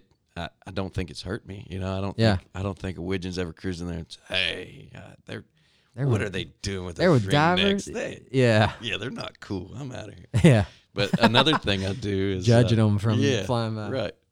Yeah. So another thing I do is, uh, um, yeah, I, and this is something that just about everybody does, but I don't think everybody understands why they do it. They probably just had somebody tell them, "Hey, you need to do this," but it's uh, you put your Texas rigs. Uh, you know, I'll put like a third of them on the front or on the back, and then the other two thirds on the opposite. And uh, the purpose for this is is that you know once again you sneak up, you're you're trying to figure out where you're hunting the next day. You don't want to bust them off, and you're just peeking over, and the ducks don't know you're there. Uh, You know, are the are the ducks ever facing in the same direction? And uh, No. no, never. Yeah. So, um, The, the only time they're facing the same direction is when they're about to bust. So you think they didn't see you, but they did. They're bugging out, They're man. ready to hightail it, man. Yeah, But uh, yeah, so you want them facing different directions. And that's cool. And then slotted bags instead of decoy rigs. You like doing that just to keep the paint from chipping and yeah, so you, I, I don't, I shop at Rogers online. I don't know if you ever shopped there, but yeah. duck shells, decoy bags, uh, anything duck hunting, man. It you don't pay shipping. Um, I think as long as you spend over a hundred bucks. Mm-hmm. Um, shotgun shells, you know, I I try to shoot federal. Um, if if I see some other shells that I like that are typically more expensive and they're running a deal, I'll buy them. But federal are usually pretty inexpensive. It's a clean shell and it's, it's a good shell. yeah, Um, man, I buy them things for, you know, ninety bucks a case off there. yeah. Free shipping. I don't pay hard to beat. Yeah. so, um, but yeah, on there, you know, probably spend thirty bucks for the Rogers brand, and uh, so if you know if it saves me from having to buy decoys, I, I think it's worth it. It is Yeah. a big pain in the rear end. If I was hunting somewhere where you had to drag everything in on sleds, I'd probably rethink that. you Yeah. know? But most of the places I hunt, I can back it, back the pickup up, drop the tailgate, and yeah, start chunking. out at the ranch, you're 30 yards from where your blind is, Yeah. or, or less. You're right there. Yeah. Yep. So yeah, that's the reason I do it. I I used to keep them in uh, one of those mesh bags, and I noticed that hey, the first season I already had paint chipping off, and since then I'm still hunting over decoys I bought, you know, whatever, 12 years ago, 13 years ago, Yeah. and they are still in the same shape. In fact, you know, still have pellets stuck in their forehead from my buddies. So I remember my first couple sets of decoys. I did the mesh bag, hmm one or two dozen, something like that. I bought cheap Yeah. rigs, and uh, Hey, whatever it takes to get into it. yeah. But I I remember uh, I had them set up. I took them home, put the rigs on there, and I was like, I'm gonna keep these things nice. Uh, got out there. My brother went with me, and we start trying to unroll these things, and we get them unrolled, and they're fine. I remember those days. But putting them up, you know, I'm like, we need to wrap them around the keel, and he didn't do it right. And then he's, you know, I'm sometimes it's like I'm kind of a little OCD about Yeah. things too. So sometimes it's uh, you know, the weight is pushed in the front of the keel, and then the next time I'm out, I got my decoy gloves and I can't get them off. Yeah. So I went to Texas Rigs after that because I was like, I'm done with this mesh bag thing. But uh, anyway, a lot of lot of cool stuff on decoys there because uh, you just have a lot of you have kind of a different technique that you do, and I love it. Hey, and once again, at the end of the day, does it help me shoot more ducks? I, I believe so, or I wouldn't do it. But Yeah. if it doesn't, how much additional time is it taking me to do it? Mm-hmm. You know, you're not you're not talking about much. Yeah, not at all. Uh, talking techniques. Uh, another thing I noticed about you, um, talking duck calls. Uh, funny story about duck calls. whenever I, uh, whenever I started making duck calls, you didn't tell me this at the time, but I said, "Hey, I want, I want to get you a duck call." And I remember years later, you, you said, "Hey, to be honest with you, like when you told me you want to give me a duck call, I thought." Oh crap! I'm gonna have to blow this duck call when he's with me, or do something to make him Yeah. feel okay about Yeah. it being at least on my lanyard or something. But yeah, then you because I, I I blew RNTs, yeah, you know, and and uh, a lot of people have trouble with them locking up, and I, I lock up just about every call I have, and in fact, that's one thing I love about your calls is I I don't lock them up near as much. great, Yeah. that's awesome. Yeah, but I remember you telling me, ah, man, I was so worried about having to. Like you going hunting with him and Yeah. not being on my lanyard, but you actually liked it and Yeah, used loved and So anyway, that that worked out good. But I've Some- had buddies buy me duck calls that uh, you know, and man, they're being nice and and doing a good thing, and you know they come hunting with you and you blowing it, and the whole time you're like, man, I wish I could break out my call. this thing I sounds terrible. them things yeah, that's right. So uh, talking about duck calling, uh, I see a lot of different guys blow calls. I watch Mhm. stuff on the internet all the time. I go to hunting shows, see great callers, see guys that are just starting out. The deal with duck calling is to get good, you just got to do it. Yeah. So I always have a call in my truck. I'm always blowing on them. Uh, you just got to get after it and go. It might sound terrible at first. My wife and kids are always telling Oh me, stop goodness. blowing the duck call because I'm Yeah. always blowing it. But uh, so there's all kinds of different techniques out there. Some guys are gonna get on there and wah, wah, wah, wah, quack Yeah. quack. Some guys are gonna almost do a hell call when they're trying to do their quacks or trying to, and then they'll feeder chuckle and you know machine gun or whatever. And some of that works in different. I'm I'm not knocking any of it. What I notice about you and the way you call is it's uh, very the it's very almost light at times. It's you're not going to scare ducks. You're you're literally when I hear you call ducks, it's like you're literally trying to have a conversation with them. Yeah, I, hey, you don't want to spook them, right? Right. And I have blown the wings off of them, right? Yeah. yeah, I'd tell it for another county, but Yeah.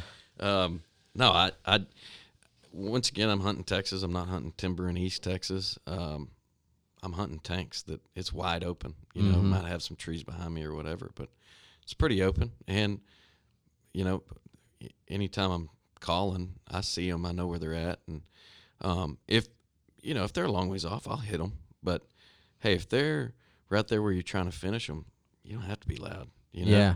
Once again, go sit on the tank, listen to them. They're not. You know. They're not loud. Yeah. No, you're not. You don't hear ducks from 500 yards away, like, hey, that tank over there. You know, yeah. they're I can go check that out. screaming at each other. Yeah. But I didn't think about that. Yeah. Yeah, They're you not just sitting there in a group and just yelling Hey, each other's ear off. come over here. It's fun. That's awesome. Yeah. They're not doing that. No. Yeah. So I uh I didn't realize it the first time we went hunting, and then I you know hunted a bunch of different places, and then when I went hunting with you again, I really noticed like he's being very selective on when he's blowing, how light he's blowing, uh, quacks every once in a while, but not a ton of quacks in there. A lot of ticking, a lot of little bit of. I don't quack much because I'm not a very good quacker. I Oh, should- I should well, there you go. more. Yeah. I thought it was all like No, I, I, have just, a reason. I, whenever I do it, I think that does not sound like a duck quack. Because hey, one thing that scares me about the duck quack is they quack when they're scared and about to fly off, or while they're flying off. So Well, there if you go. hit it wrong, you're telling them, "Hey, don't stop here. yeah, get out of here. We're about to get out of here." Yeah. You know, Uh, do you blow a pintail whistle much? I do. Yeah. Okay. If if we see a pintail, I'll, you know, try. It's really cool whenever you, you're not hunting with new people, and you maybe you got a new guy in the blind too, but you got other people that can call and hey, you you know, you do the mallard hen, and I'll do some pintail or you know widgeon or whatever. Yeah, I try to communicate with whatever species it is. Uh, gadwall. Hey, you can take your mallard hen call and do that doot doot. Yeah. Hey, you know, Mm-hmm. Can't make the same noise, but you can make the the gadwall grunt with your mallard hen. Mm-hmm. So if, if it's gadwalls doing that, uh, you know, I watched a YouTube video with Phil Robertson one time where he is doing all the different species of ducks. Yeah. Whoa. He's Hey, good. that dude, that dude's blown in a duck call.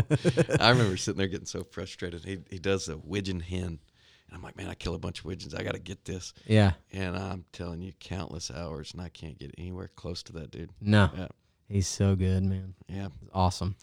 So I think like now that you're talking about how you call, uh, you're using all the different calls, but you have all those ducks in your spread. Yeah. Like you have, it's not like you've got uh, just mallards out there. A, Yeah. a lot of times I'm running just mallards, so I'm blowing a mallard hen call. yeah. But you've got your divers out there, you got your gadwalls, you got Yeah. everything. And hey, here's a good case study. So you've only got mallards out there, and then those, and you blow a pintail whistle whenever you see a pintail, Mhm. and you've shot pintail. Yeah. Yeah. So see, good case study. That is true. I, I've wasted time all these years you know, being so No. particular. Dude, but I love it. I, don't- love.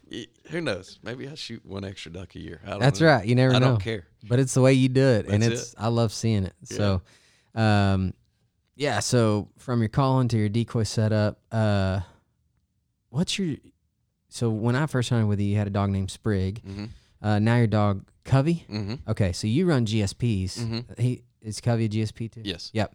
Uh, what's your thoughts on some guys? We're down in Texas, so if you're listening to this up north, it's a whole different ball game for how cold it is. I mean, here we don't have hardly any mornings below zero ever, hardly.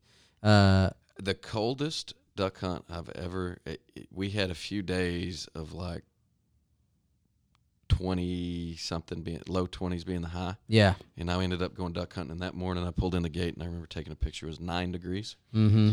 and after a few days of it being that low, I mean, I've had to break ice before, but this was legit breaking ice. Yeah. and I had that mallard machine, and it would de-ice usually You know, oh yeah. it's not that cold in Texas. We don't need de-icers, but Right. it would it would not that morning, man. It was freezing up around my decoys. Yeah.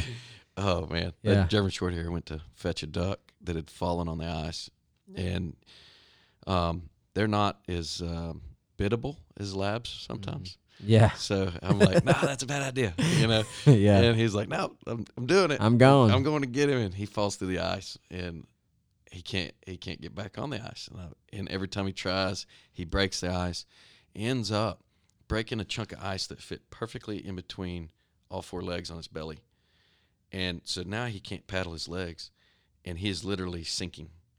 And dude, I'm like. It's nine degrees. I'm going swimming. I'm Yeah. my dog," you know? Yeah. But uh, anyway, I, I did. I was able to to reach out there and grab him, drag him back in. But Really? but yeah, so GSPs. Uh, the reason I hunt GSPs is because I I did a lot of research before I bought my first dog. Because hey, that's a long term investment. Mm-hmm. I got rid got rid of him after a few years. Sold him to a friend too, and I, I told him up front all the problems I had with him. But anyway, uh, I re- did a lot of research on the most all purpose hunting dog, and you know, this is a duck hunting podcast, so lots of lots of lab owners out there, but Yeah. and I know you own one too. Awesome dogs. you Yeah. know.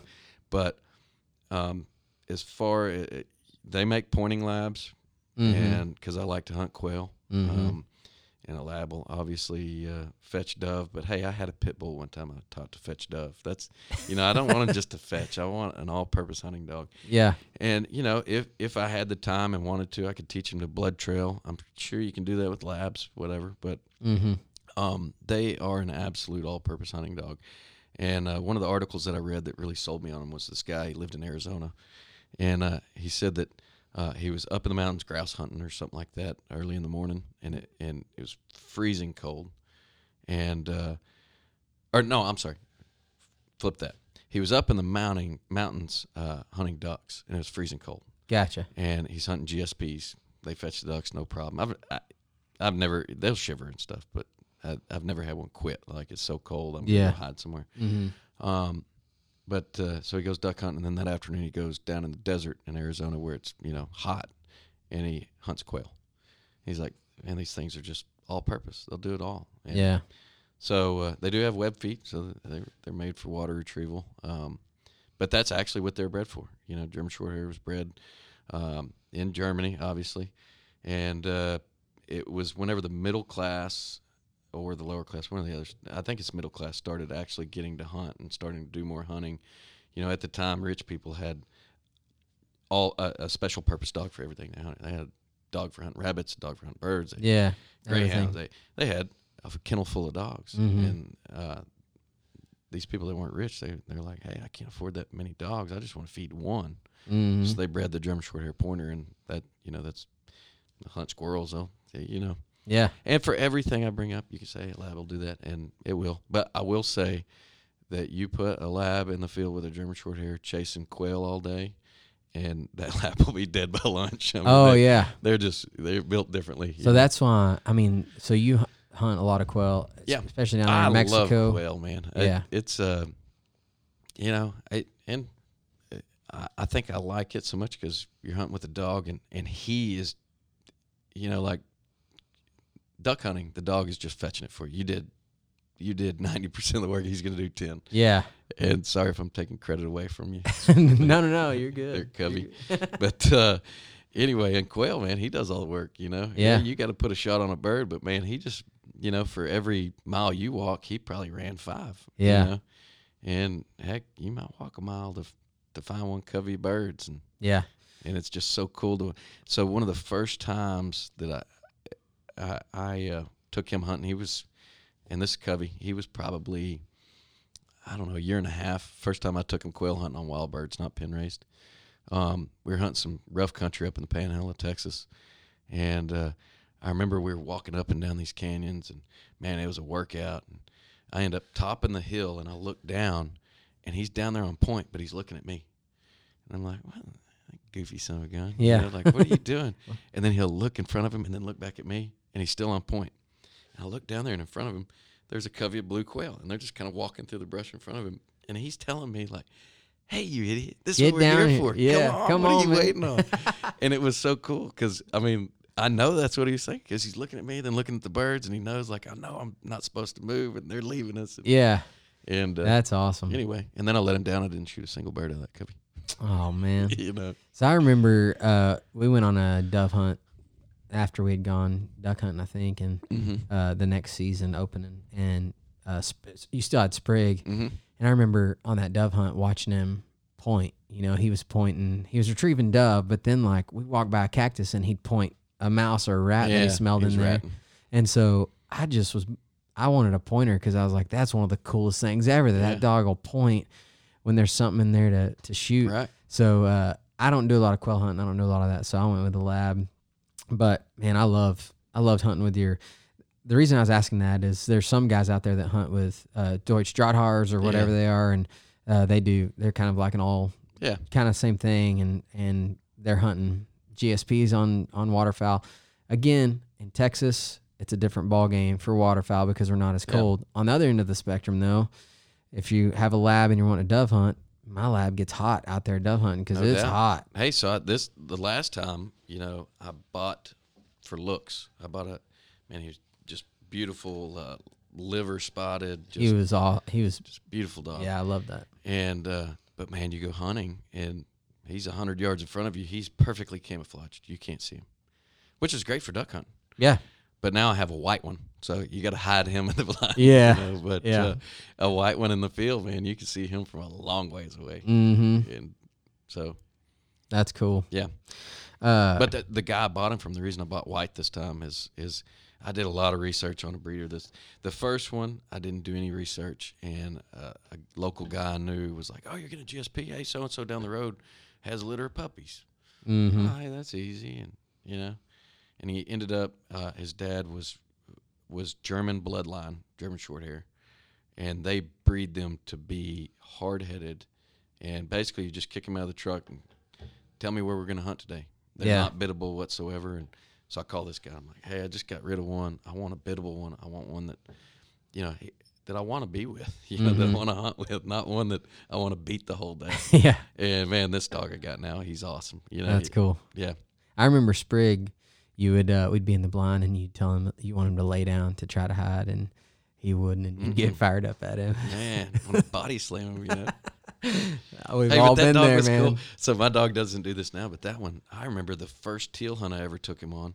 He was still a puppy. I, I don't, I know I'd been dove hunting around him, but you know, you know, around here, dove hunting typically isn't very good. Yeah, So it's not like I'd shot a whole bunch of birds over him, but we're sitting there teal hunting. And here comes some teal, and I take, and he is dead asleep because we hadn't seen a bird in an hour. He's dead asleep next to me, and I just click the safety off. Man, that dog throws his head up and he starts looking in the sky like, "Where are they?" he's ready. And I, the- I was blown away. Like, Yeah, that's a smart stinking dog. He Yeah. too smart for his own good. I could tell you, we could have another podcast on stories of things he did to aggravate me because he was so stinking smart. yeah. I remember we were uh, doing spotlighting one night or something, and he was in the back of the truck, and Oh. he spotlighted some coons, and he jumped out, and oh, you're You ripped his collar off. Oh yeah, they'll do that, man. We've all been there with but those. you know, you get upset. But it's like that's why I got you because you like hunting as much as I do. you Yeah. know? and Yeah. Yeah, So when my dog, her first season, I remember uh, we were sitting in the blind, and this big old bird. It wasn't a duck. I don't. I don't even know what it was, but it landed like on the other side of the lake, and we all watch it land. And I'm like, oh, we're kind of talking. And I'm looking down there, and all of a sudden I hear water splashing, and I look over, and my dog has broke, and she's like 100 miles an hour Watch across. this. Yeah, across the edge of the lake to get this bird. And I get the, you know, the collar out and I nip her and she comes back and I'm frustrated because I don't want her to break and she's not supposed to break. And Colt looked at me and said, Hey man, I know you're frustrated with that.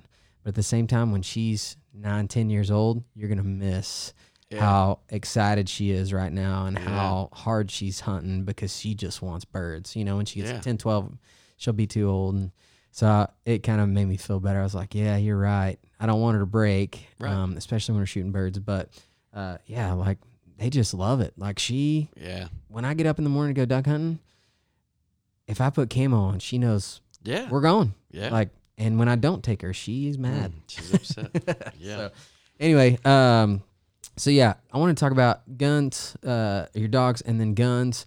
You, uh, what what shotgun you shoot? You shot the same I'm a one Benelli from guy. Yeah. Benelli guy, and you have a SBE too. Yes. And you shot it for a long time. Long haven't you? time. Yeah. No, I, no issues with it. Never. Uh, well, um, what they call the Benelli click. I Mhm. guess uh, my first season hunting with it, I remember be sitting in a duck blind and you're sitting on the on the ground, so you're loading it with the barrel pointing in the air. And I remember ducks would come in, I'd throw the gun up, everybody else would get a shot off, and I wouldn't. And it just wasn't shooting. I figured out it was if you load it with the barrel up in the air, you just got to push the uh, the hammer, or whatever you want to Yeah. call it, forward. Back up there. Yeah, um, to make sure it closes, or load it upside down and it it closes every time. Never have an issue at all. Never, man. And I'm one of those guys that cleans my gun once a year. So, man, through the rain, the it, I, you know, whenever I was researching a gun to get, I, I told the local uh, gun store guys like, "Hey, look, I'm looking for a shotgun that I can load three and a half inch mags, go varmint hunting, or goose hunting, or whatever you want to shoot, turkey hunting, whatever Yeah. you want to shoot three and a halfs for." But I also want to cycle cheap dove load if I so choose. Yeah. And he's like, "You gotta get a Benelli." There you go. All right, man. And hey, oh, he said too. He said, hey, and uh, you know, something else you can use the Benelli for is if you're out on a duck hunt and uh, your boat motor goes out, you can use it as a paddle and Yeah. still shoot it. Everything. Yeah. So I know there's a lot of guys out there that they're they've had the Benellis, had the Benelli, or it's had issues. Everybody likes all Benellis, Berettas, Winchester, Yeah, Brownings, gun, too. whatever. So, uh, but I always remember that gun because that was one of the first ones when we went on that hunt, and it's even in like a Realtree. It's not a Max Yeah, Five camo. I it's bought a- it used. I, I called the gun store, so I'd already talked to him about getting one. I got a bonus check, and I'm like, oh, I got to go get that Benelli. Yeah. So I called him and I said, "Hey man, what do you have? I don't have any." Oh, let me take that back. I do have one. It's had a hundred round cycle through it. An old man took it sporting clay hunting, and he, anyway, he he didn't like the way it kicked because it's inertia driven. Yeah. And he's like, uh, he brought it back up here. So it's got three extended choke tubes, aftermarket, and anyway, I was like, heck yeah, save a few hundred bucks, and Yeah. it's only had a hundred round shot through it. There you go. What do you know? What pattern it is? What uh, camo pattern? It's like I a know, it's Realtree. it's It's, just a it's not timber kinda- Yeah. yeah. But at the end of the day, if it was black, I'd have bought it. You know, I don't care. Yeah, yeah. I didn't even know what I knew the first time we were hunting. It's a camo Benelli. The one thing you, I'd change about it is it's a 26 inch barrel instead of 28. you want the longer barrel. Oh yeah, Yep. Yep. Uh, so anyway, there's a lot of guys out there hunting all kinds of guns. I think a lot of guys get into debates on socials about Oh, yeah. guns and all that. Hey, My dream gun is a Benelli. I'd love to have a Super Black Eagle two or a three. Uh, I think the three. They. I, I asked somebody one time. I was like, "So what's it?" He, he said, "I had a two, and now I have a three. I said, "Okay, what what's different? You know, do I need to go spend the cash to yeah. get a three? He's like, "Uh, pretty sure all they fixed was the Benelli click. And, There you go. heck, you can you fix that. a lot of guys had issues with them shooting high or something and then sending them back and well, it The- comes with shims. You can shim it and set Yeah. it to whatever. yeah and i don't know if the technology in the stock was anyway there was but i think Yeah. they fixed some of that anyway guns i just knew that you shot that benelli and i've always hey, liked and that thing before that, I had. Um, so I told you I didn't grow up hunting. Uh, had a friend in high school. He had the same place I shot that wood duck at. Uh, just a phenomenal dove hunting place because it's it's we're in the middle of dairy country, and uh, there's a lot of farmers that grow silage, and that Mm. silage heads out, and whether it's you know Sudan or or sorghum or whatever, and uh, heads out and brings in a lot of birds. And he had water in the middle of all that, and he had sunflowers and just awesome dove hunting, which uh, you know I miss because Erath County doesn't have a whole lot of good dove hunting. right And uh, anyway, I went hunting with him one day. Never been dove hunting in my life, and he's like, "I got an extra shotgun. I'll let you shoot it. Cool." Yeah, oh, dude, hooked. You know. yeah And he's like, "Hey, do you want to buy the shotgun?" Yeah. Um, You know how much you want for hundred bucks? Cool. It was an automatic twelve gauge. It was a Winchester. I, I can't remember which model, but 100 bucks man can't hundred beat bucks. Yeah. I ended up selling it. You know, after I got my Benelli for hundred bucks. I didn't want to sell it, but my buddy was like, "Man, I really need a shotgun, yeah and I don't have the money." Okay. but uh, what's funny is, like three years later, uh, his dad tells me, he says, "Hey, uh, you still shooting that Winchester?" Yeah. He says, uh, yeah, he sold it to you for hundred bucks because he thought the barrel was bent.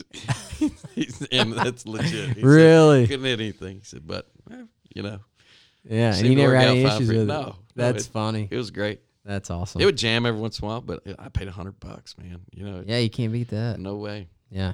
Uh, you talked earlier shells. You shoot federal. Uh, is it just normal? What? Which? Yeah, I don't care. uh, Just whatever federal. Yeah, cheapest federal they got. Yeah. you know, So we- I- We got into this when I called you. We were talking about the podcast coming up, and Boss Shot Shells, of course, is up in huge company. People are loving their shells. So we got to talking about, uh, you know, you're buying a case of federal for ninety bucks. That's hard Yeah. to beat. Uh, you know, at a case for two eighty or whatever. Like Yeah. that's a big difference. Uh, I've never shot Boss. Uh, I want to. I think it's an awesome shell from everything I'm hearing. I'm planning on shooting it this season, but uh, yeah, like what are your thoughts on kind of the the new bismuth stuff coming out, um, t- depend compared to steel and all that kind of stuff? yeah, research shows you know it has as good a knockdown, if not better, than lead. I know steel just is terrible with for knockdown. Yeah. Um, so um, yeah, if so, since our conversation, I've done a lot of thinking. I'm like, man, you know, I, I spend extra on turkey shells, which you're not. You know, if you go turkey hunting, hopefully you shoot one time, right? Or, Yeah. You know, you you in Texas, you get your four or five turkey, depending on whichever county you're in. Yeah, you shoot a box of shells. yeah, you that's know? all you need. So, Also, but uh, you know, quail hunting, I'll, I'll, I'll, if I'm hunting blue quail in the desert, they're a little tougher. I'll spend extra on some six shot high brass. mm-hmm. Um, you know, I'll spend extra on all the other shells. Why not spend extra on duck shells? But then I got thinking it's triple. You know, do do you think that, you know, it, you're gonna shoot a, th- uh, you know, a third of as many shells as you would with the federals? Probably not. So. yeah, I, but you know, if you're not crippling birds and they're flying off dying somewhere else, because you know that's happened so many times where just crazy circumstance where the bird's dead in the middle of the road or something, you had no idea you hit it, and yeah, um, so yeah, no, I I think uh, once I shoot up the shells I have now, I'll at least buy a box just to see if, hey, if I'm if I'm not getting any better luck with knockdown than I am the steel, it's gonna be hard to swallow that that's right. Yeah, triple the cost or whatever. yeah, yeah. I don't know. I mean, everything I hear about them, people love them. Yeah. Guys love them. It's uh, I love hearing the. It's bringing a lot of those older shot shotguns back into play because a lot of guys are going to you know, uh, the sub you know sub gauges Yeah. um, 28 gauges, 410s, all that kind of stuff because they can shoot these shells that have a lot of power in them. So I really like that about it. Um, but yeah, I think it's all when, if we get them in the gun and see what they do, you know, Yeah. if it's that. And I think uh, from everything I hear, it, it is. So we'll see. Yeah. Absolutely. Uh, so then the other day we talked about this. I know you're a huge proponent of this. Uh, we talked about onX. Um, Yeah. You hunt a lot of public. Don't give us where you hunt public, but uh, you hunt a lot of public for quail and all that kind of stuff. So, what is you were saying, man? That onX app is crucial for seeing where the public land is and where you're hunting and Yeah. where the boundaries are. And you sound like you love that thing. Oh, I love I don't it. use it Yeah. a ton, but yeah, you can save offline maps. So uh, you know, I so working in the oil field previously, West Texas and New Mexico a lot, and get off work and hey, I mean, in New Mexico, half the state's public, so it uh, pull off on a leash road and just go drive around till you bust up a covey of quail and kick the dog out and go hunting. yeah, But um, yeah, I love it because you're out there in the middle of nowhere. You don't have cell phone service. You've uh, downloaded an offline map, so you, and you can save water holes. You you know you can do a lot of your research before you get out there. Like, hey, it looks like there's a body of water here and one here, and you know, and maybe even map out your the the leash road you're going to drive to get over there to make sure you don't get on private land. yeah, And it's just, man, it's awesome.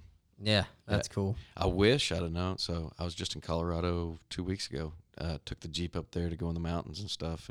And onX now has an off-road app or, you know, uh, version. I'm Oh. man, I wish I'd have That'd known. been nice. Yeah, so I checked it out. It's man, it's got some great info in there too. Yeah, awesome. Uh, so what is your favorite favorite memory from hunting? Your favorite bird? Like, is there a a time a sing, singular hunt or a singular bird or something where you're like, man, I this is one of the highlights of my waterfowling kind of career and everything I've, I've done in waterfowling. Yeah, uh, I don't know. There's a bunch of favorites. You know, uh, the birds you have on the wall, or, or you know, for whatever reason you chose to put them there. Yeah. The what pintail- you have? a Pintail, yeah. Yeah, the one that the pintail I have on the wall. I also have a buffalo head. Uh, poor taxidermy job, by the way, but uh, it stays in the Who's garage. the tax? I'm kidding. Don't, I'm I kidding. won't tell you, but uh, I brought it home, and uh, my wife doesn't know anything about hunting, and my daughter at the time was like four or five, and she goes, "That looks like Grayson did that." so it's that bad. a friend of mine actually shot a four curl mallard that same year, and we took both our ducks to the same guy, and he's same thing, you know, like. He left it in the garage, and he said one day he walks in the garage and the butt had fallen off of it. So Oh, my his four goodness. curls, which Oh, I could tell you a story why I believe that he deserves that, but I bet. um, but no. So uh, the the pintail I have on the wall was pretty cool. I I uh, wanted to go out get a hunt in before Sunday school one morning just by myself, and I thought, heck, shoot a few birds to get out of there. I ended up shooting a limit and that year. You could shoot two pintails, and uh, shot two Drake pintails that morning, and then whatever else gadwall or widgeon or whatever. But both pintails were about the same. Uh, the the one I ended up getting mounted, it was uh, it was pretty cool. I was just sitting there, and this pintail did what pintails do. You know, you I always tell people, hey, pintails are cool. You know, just look at pictures online. They just look so graceful. They're Mhm. they're longer, they're leaner. They just look they they look faster. I don't know if they are or not, but whatever. Yeah. I just think uh, I I think that I read somewhere they're called Greyhound of the Sky, and I'm like, man, that fits them.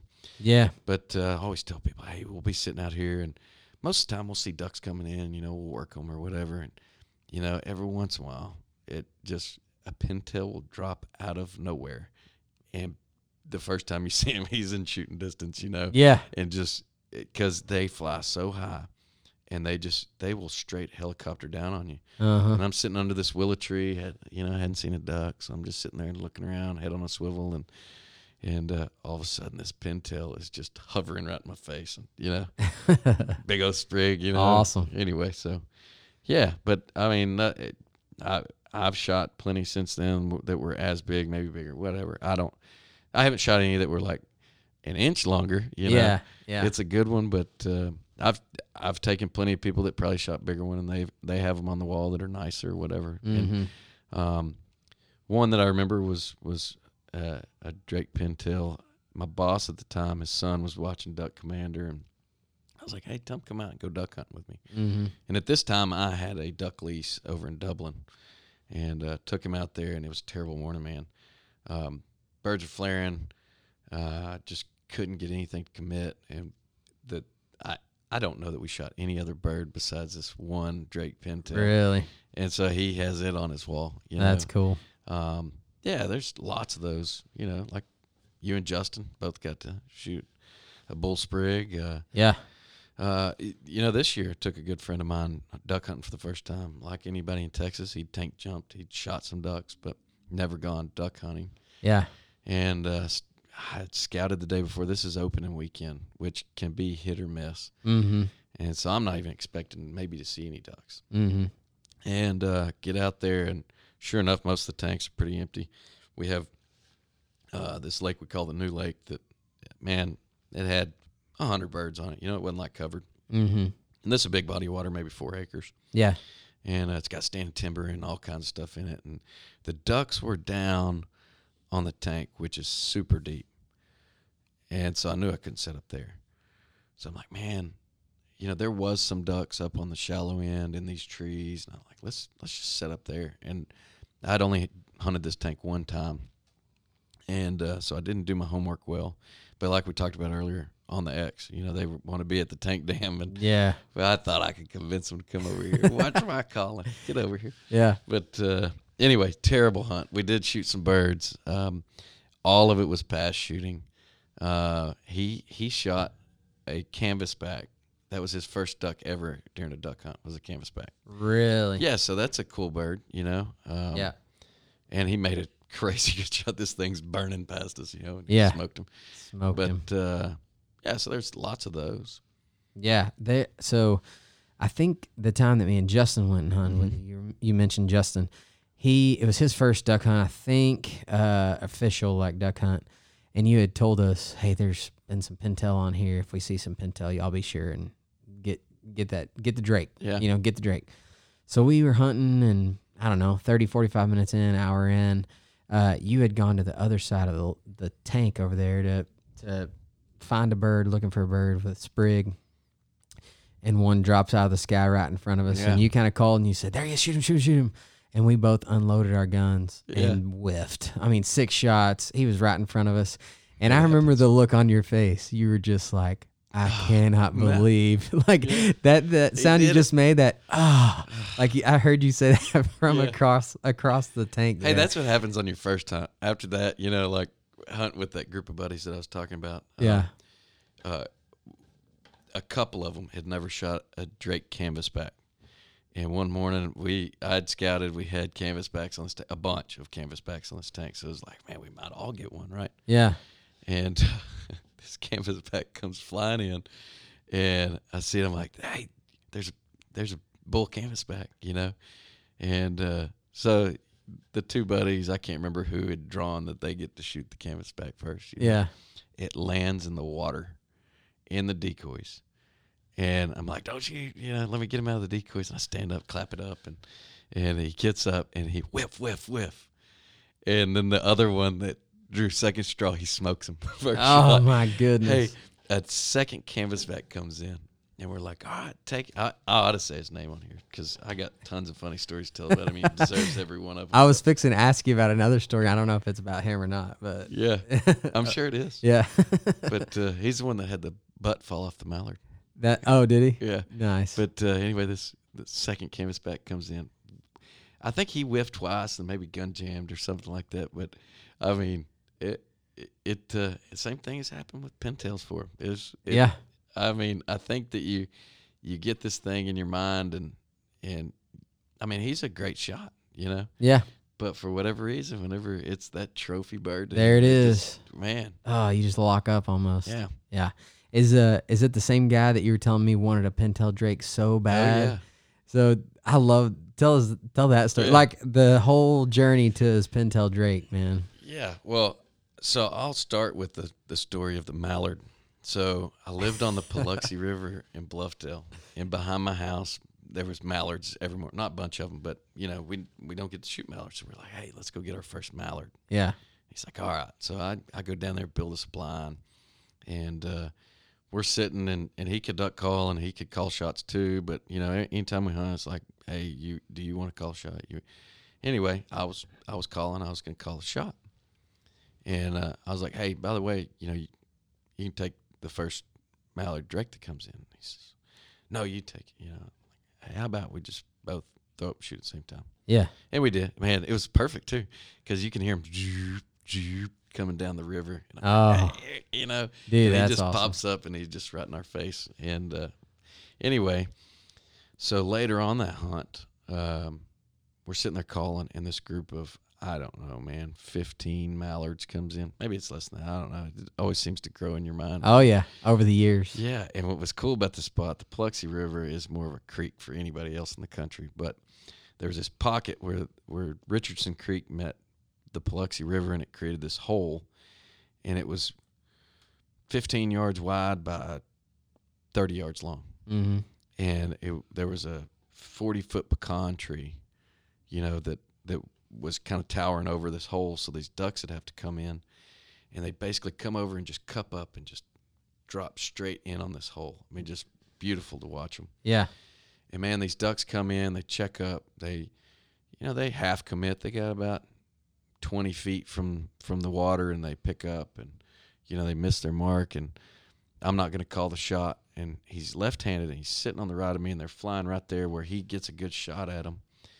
Throws his gun up as they fly by, and he drops like I don't know, two ducks, and I just turn around, you know, throw up the gun, and I shoot, and I end up shooting a hen and he shot this four curl mallard. So you know that's my story. Like, Yeah. yeah, man, I don't feel bad for you. I'm glad the butt fell off. That's awesome. Should we call him Ray? yeah, Ray. There we go.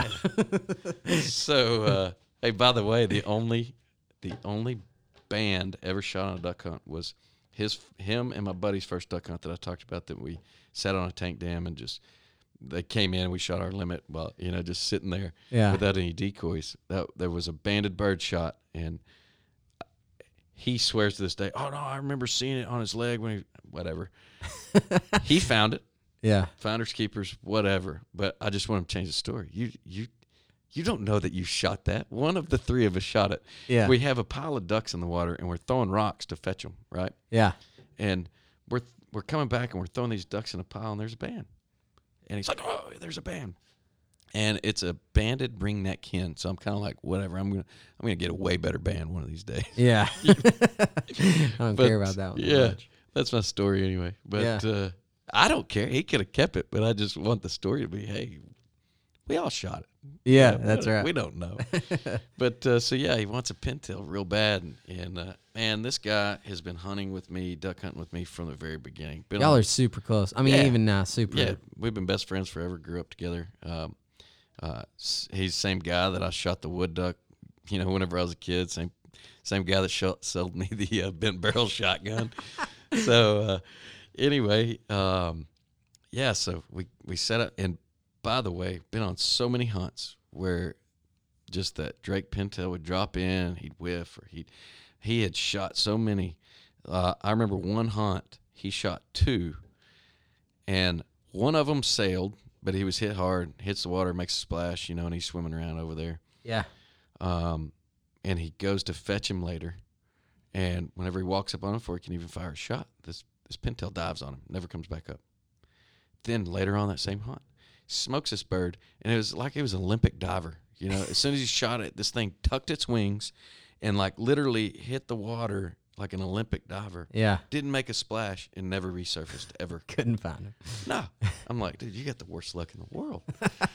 uh, another hunt, we're with another one of our buddies that we've we've duck hunted with over the years, and and uh, anyway, we're, uh, we get there that morning. I'm like, hey man, Pintail comes in. It's Jay's. I know you hadn't shot one either, but it's it's Jay's. You said it. know, There it is. He's, he's due.